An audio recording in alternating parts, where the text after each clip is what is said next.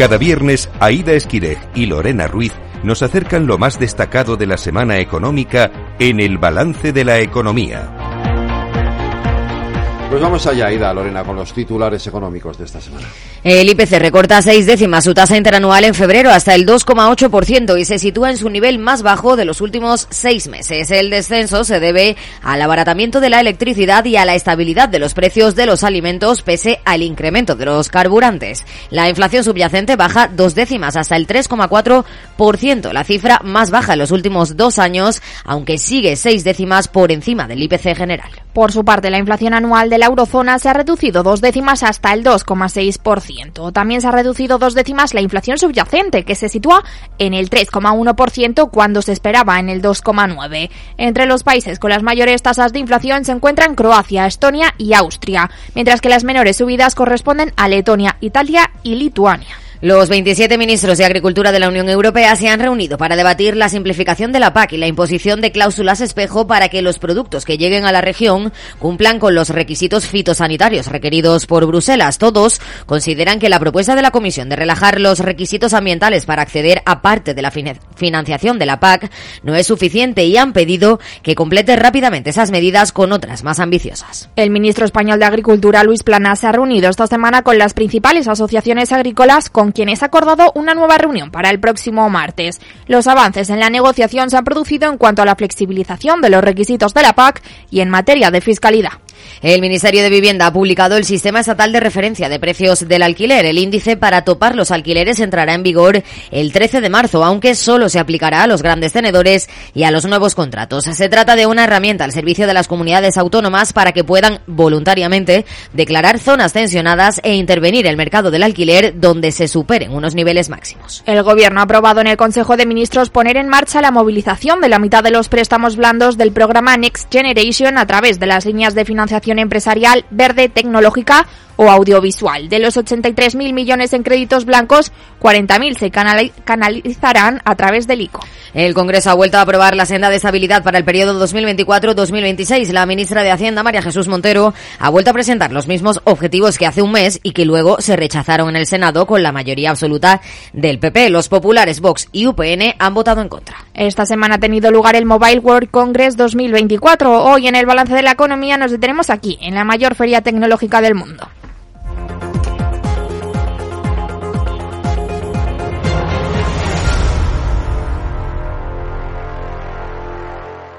César Pablo Cúrcoles Briongos, profesor de los estudios de Informática Multimedia y Telecomunicación de la UOC. ¿Qué tal? Muy buenas tardes. Hola, ¿qué tal? Buenas tardes. Bueno, Barcelona ha acogido esta semana una de las ferias tecnológicas más importantes del mundo, el Mobile World Congress. No sé si se han cumplido las expectativas. Ah, es difícil es difícil medirlo todavía, pero sí todo parece indicar que sí que todo aquello que esperábamos ver en el en el mobile lo hemos ido viendo y alguna sorpresa extra también, como siempre. ¿Cuáles han sido las principales novedades del evento? Uh, para mí, sobre todo, lo, más destacable es que mm, era inevitable. Llevamos un año hablando de inteligencia artificial sin, sin parar y en este mobile tenía que haber mm, novedades sobre, sobre inteligencia artificial integradas con los móviles y hemos tenido pues que los fabricantes que ya tenían funcionalidades de este tipo en sus en, en los chips que alimentan nuestros móviles mmm, Qualcomm, Apple, aunque no estuviera pendiente, eh, presente en el salón como no ha estado nunca, eh, han mostrado cada vez más, más cosas que se pueden hacer en el móvil e incluso otros fabricantes que hasta ahora todavía no habían mostrado tanto estas características como MediaTek, que también es un fabricante muy importante, que no suena menos pero es muy grande, también ha mostrado que se pueden hacer muchas cosas de inteligencia artificial generativa en el móvil sin acceder a un servidor que está en, que está en la nube. Claro, la inteligencia artificial y los debates tecnológicos también en torno a ella han desplazado un poco a los móviles, ¿no? Este año. Eh, sí, bueno, tenemos que tener en cuenta que al fin y al cabo lo que hay detrás son fabricantes que están preocupados por vendernos dispositivos, eh, si no cada año, cada dos años, y ahora pues igual actualizamos menos los móviles, pero ellos siguen teniendo la necesidad de vender. Eh, la inteligencia artificial es por un lado argumento de venta y por el otro también es esto que nos ha dado un cierto miedo y un respeto a todos o a casi todos porque que si podemos generar contenidos que no son adecuados, que si nos van a asustar etcétera, y por lo tanto una parte de esta de esta discusión ha sido el intentar tranquilizar al público para que mm, no tengamos tanta reticencia a adquirir, a adquirir nuevos dispositivos. Si seguimos con este tema de la inteligencia artificial, se pide regulación y un cambio al nuevo gobierno europeo. Uh, sí, y lo vamos a pedir durante mucho tiempo. Y aquí vamos a tener los contrastes que tenemos que tenemos siempre con unos Estados Unidos que intentan moverse tan desregulados como sea posible, una Unión Europea que por su lado intenta regular todo lo posible y es más que probable que tanto un punto de vista como el otro mmm, sean bien intencionados, mmm, adecuados al ecosistema al ecosistema financiero e industrial de, de, de esos dos grandes jugadores en el, en el terreno de juego internacional y que ninguno de los dos la acierte y que Estados Unidos seguramente esté regulando poco y que Estados y que Europa pues a veces se mueve un poquito demasiado deprisa, deprisa en la regulación y que ambas cosas sean razonables también. Bueno, aún así el 66% de los visitantes aún provienen de la industria del móvil. ¿Cuál es el futuro de estos dispositivos según las tendencias que se han presentado en el mobile esta semana? Ahora mismo en lo que en lo que estamos hablando de dispositivos móviles, pues aparte de eso, integrar cada vez más funcionalidades de inteligencia artificial en el en el dispositivo, insisto, sin ir a los grandes servidores, eh, lo que vemos es lo que hemos visto en el anterior y en el anterior y en el anterior, que es que las pantallas siguen evolucionando, que las baterías, aunque siguen sin durarnos todo el día, si le damos un poco de trabajo al móvil, siguen mejorando y las cámaras, que es el otro el otro gran factor de, de, venta. Y también hemos visto, naturalmente, cada vez más pantallas flexibles uh -huh. que nos permiten formatos cada vez más raros y extraños, pero esto todavía falta mucho para ver si realmente como, como compradores, como consumidores, eh, esa flexibilidad de las pantallas nos aporta algo real o es sencillamente el efecto wow de, de la demostración que el fabricante nos muestra, pero que luego al, en nuestro día a día con el móvil, con la pantalla de toda la vida ya teníamos más que suficiente. Bueno, de hecho se ha presentado un smartphone con la batería más grande del mundo, ¿no? Eh, sí, bueno, esto y vamos a verlo. Eh, el año pasado se presentó otro smartphone con la batería más grande del mundo. En aquel momento creo que se movía en cuarenta y tantos mil miliamperios hora, es decir, como siete u ocho de las baterías que, tenemos, que tiene el móvil normal y ahora creo que llegábamos a las cincuenta y pico mil. No deja de ser una cosa muy llamativa, como muchas de las cosas que se presentan en el salón, pero que a no ser que realmente eh, los usos de estos móviles son me tengo que ir cinco días a un entorno en el que no sé si voy a poder cargar el móvil realmente y por lo tanto estoy dispuesto a carrear con ese móvil que pesa tres o cuatro veces más y que ya no estamos acostumbrados a esos volúmenes. Son este, este tipo de cosas que llaman, que llaman mucho la atención, que son interesantes, pero que luego si lo pones a la venta, pues sí, esa persona que necesita ese móvil, que está dispuesto a llevar un móvil cuatro veces más gordo que el que ten, tiene prácticamente todo el mundo que nos escucha ahora mismo, pues le interesa interesa muchísimo, pero que va a vender pocas unidades. Uh -huh, claro, luego también están los desafíos del 6G que vienen de un 4G que ha sido muy exitoso, pero luego ha habido un 5G uh -huh. que no ha calado tanto. Efectivamente. Vamos a ver, el 5G ha supuesto toda una serie de cambios y mejoras, sobre todo desde el punto de vista de la industria. Ahora, como consumidores, eh, usamos el móvil 5G, usamos el móvil 4G y no notamos nada. Con el 4G de golpe pudimos ver vídeos de YouTube en la calle y descargarnos archivos grandes y notamos un gran incremento de la velocidad de descarga y eso y eso fue muy interesante y lo notamos y determinados usuarios corrimos a comprarnos un móvil nuevo porque esas funcionalidades nos iban muy bien.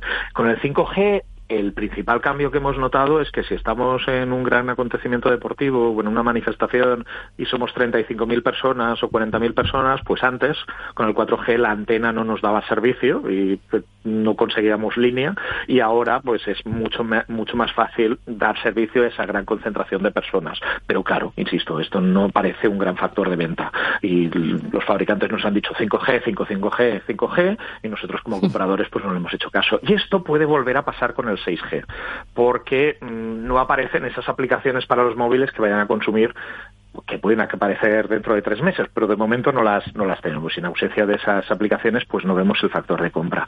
Y entonces, pues bueno, el mobile siempre ha sido el sitio en el que se discute sobre la siguiente generación de la industria, porque insisto, la gente que fabrica esas infraestructuras está interesada en que las renovemos todos, las operadoras de telecomunicaciones, cada 10 años, pues ellos siguen buscando mejores funcionalidades que ofrecernos y a su vez eh, factores que nos hagan comprarlos. Y una de las cosas que nos están diciendo ahora es, oye, que el 6G va a ser mucho mejor para el medio ambiente que el 5 que el 5G. Y falta mucho para que llegue el 6G y realmente los estándares apenas se están comenzando a escribir, pero lo que lo que tenemos es que sí sabemos seguro que el móvil va a consumir menos por cada mega que nos descarguemos y eso seguro que va a pasar, pero la industria uh, de momento también debería ser más transparente y decir, ya, pero cambiar todas esas infraestructuras, todas las antenas que tenemos en las grandes ciudades, todas las antenas que hay en las carreteras, todas las antenas que hay en, las pequeñas poblaciones de España y de todo el planeta, eso también tiene un coste ecológico. Y ahora mismo, pues mm, gustaría ver un poquito más las cuentas de si realmente vale la pena hacer ese despliegue y ir desplegando toda esa tecnología con ese ritmo de aproximadamente cada 10 años, o si igual podríamos relajarnos un poco en este ritmo, cosa que afectaría negativamente a las cuentas de explotación de esas empresas, pero tomárnoslo más con más calma. E insisto que esto está absolutamente por definir y que sencillamente lo que tenemos que hacer es, si realmente nos preocupa el medio ambiente y el consumo energético, pues mirárnoslo en su globalidad con mucha atención para asegurarnos de que efectivamente salimos todos ganando.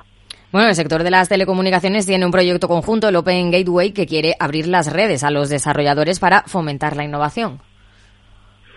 Sí, esto eh, permitiría, permitiría, que se definan redes de telefonía a medida de nuestra, de nuestra necesidad. Esto eh, va a ser importante, pues por ejemplo, para una gran operadora de televisión que pueda garantizar que tiene una red privada 5G o en su momento 6G eh, en la que se muevan sus datos y no depender pues de parabólicas, conexiones por satélite y cosas que tienen unos costes muy elevados. Y esto va, también va a tener eh, importancia en la industria, sobre todo en pues para grandes fabricantes de eh, placas solares, de, por ejemplo, que quieren tener controlada al milímetro la producción energética en cada, en cada segundo y poder disponer de una red a su medida va a ser muy interesante. De nuevo, eh, interesante si te mueves en esos sectores que van a consumir este tipo de servicios.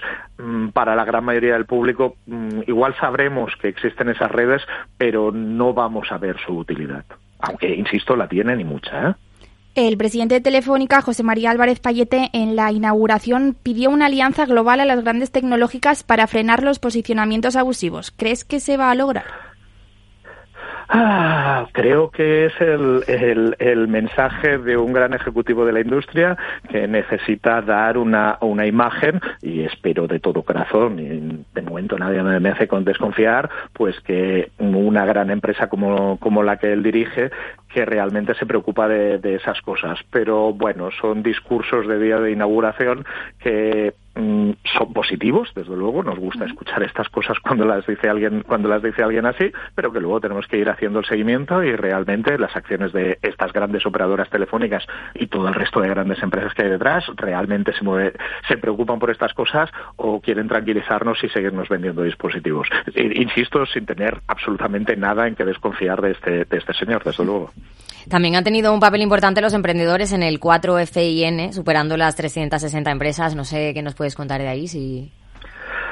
Bueno, aquí lo que tenemos es un, congreso que, bueno, hace cuando comenzó a, implantarse en Barcelona, que de esto ya hace como, como 18 años, si no me equivoco, pues con las presentaciones de móviles tenía suficiente para tener el foco de la empresa, pero que necesita también ir creciendo, y es natural, y entonces quiere mover la emprendeduría que se mueve alrededor del sector móvil, porque esa es la manera de, de crear un nicho para, para el salón y irse ampliando. A mí me consta que hay múltiples iniciativas que son muy, muy interesantes. Incluso mi universidad, la UOC, tiene, tiene un stand en, el, en, este salón paralelo, el Four Years From Now, en el que presenta una serie de cosas y el resto de, universidades, como mínimo del entorno catalán, también tiene una presencia muy fuerte y tenemos a emprendedores pequeños y no tan pequeños que están buscando capital para sus proyectos. Aquí, pues estamos hablando de una feria muy interesante y en la que vamos a ver seguramente algunos proyectos que tienen muchísimo éxito y en los que buena parte de los que se presentan como pasa en todas las cosas que implican innovación y riesgo, pues no van a llegar muy lejos. Eh, yo no he tenido la ocasión de pasarme por allí, pero eh, eh, podéis estar segurísimas de que es un lugar extremadamente interesante en el que vemos todo tipo de, iniciativas, algunas que nos parece que van a tener mucho éxito, algunas que nos parecen rarísimas y todas ellas mm, con unas posibilidades es muy difícil predecir el éxito que van a acabar teniendo, si van a obtener financiación y si la obtienen, si realmente se van a convertir en productos que igual revolucionan nuestra vida dentro de dos o tres años, pero vaya usted a saber. Bueno, es buen escaparate por lo menos. Desde luego.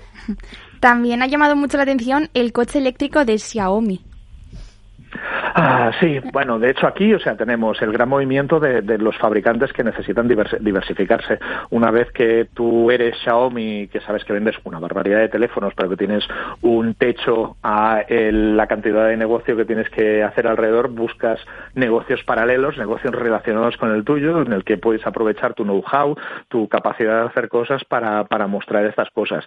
Eh, por lo que sé, el coche presentado tiene muy, muy buena pinta pero mm, pasarse de la tecnología de, la de las tecnologías móviles a fabricar un coche completo es un reto que implica pues muchas más cosas que, que presentar un prototipo por muy funcional, acabado y atractivo que, sea. Veremos si son capaces de luchar pues con el fabricante de eléctricos que pensamos ahora mismo ahora mismo todos, que es Tesla, pero también con los fabricantes tradicionales que están intentando ocupar ese espacio.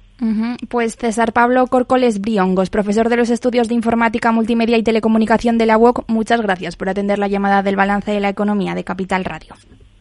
Muchas gracias a vosotras. Muchas gracias, adiós.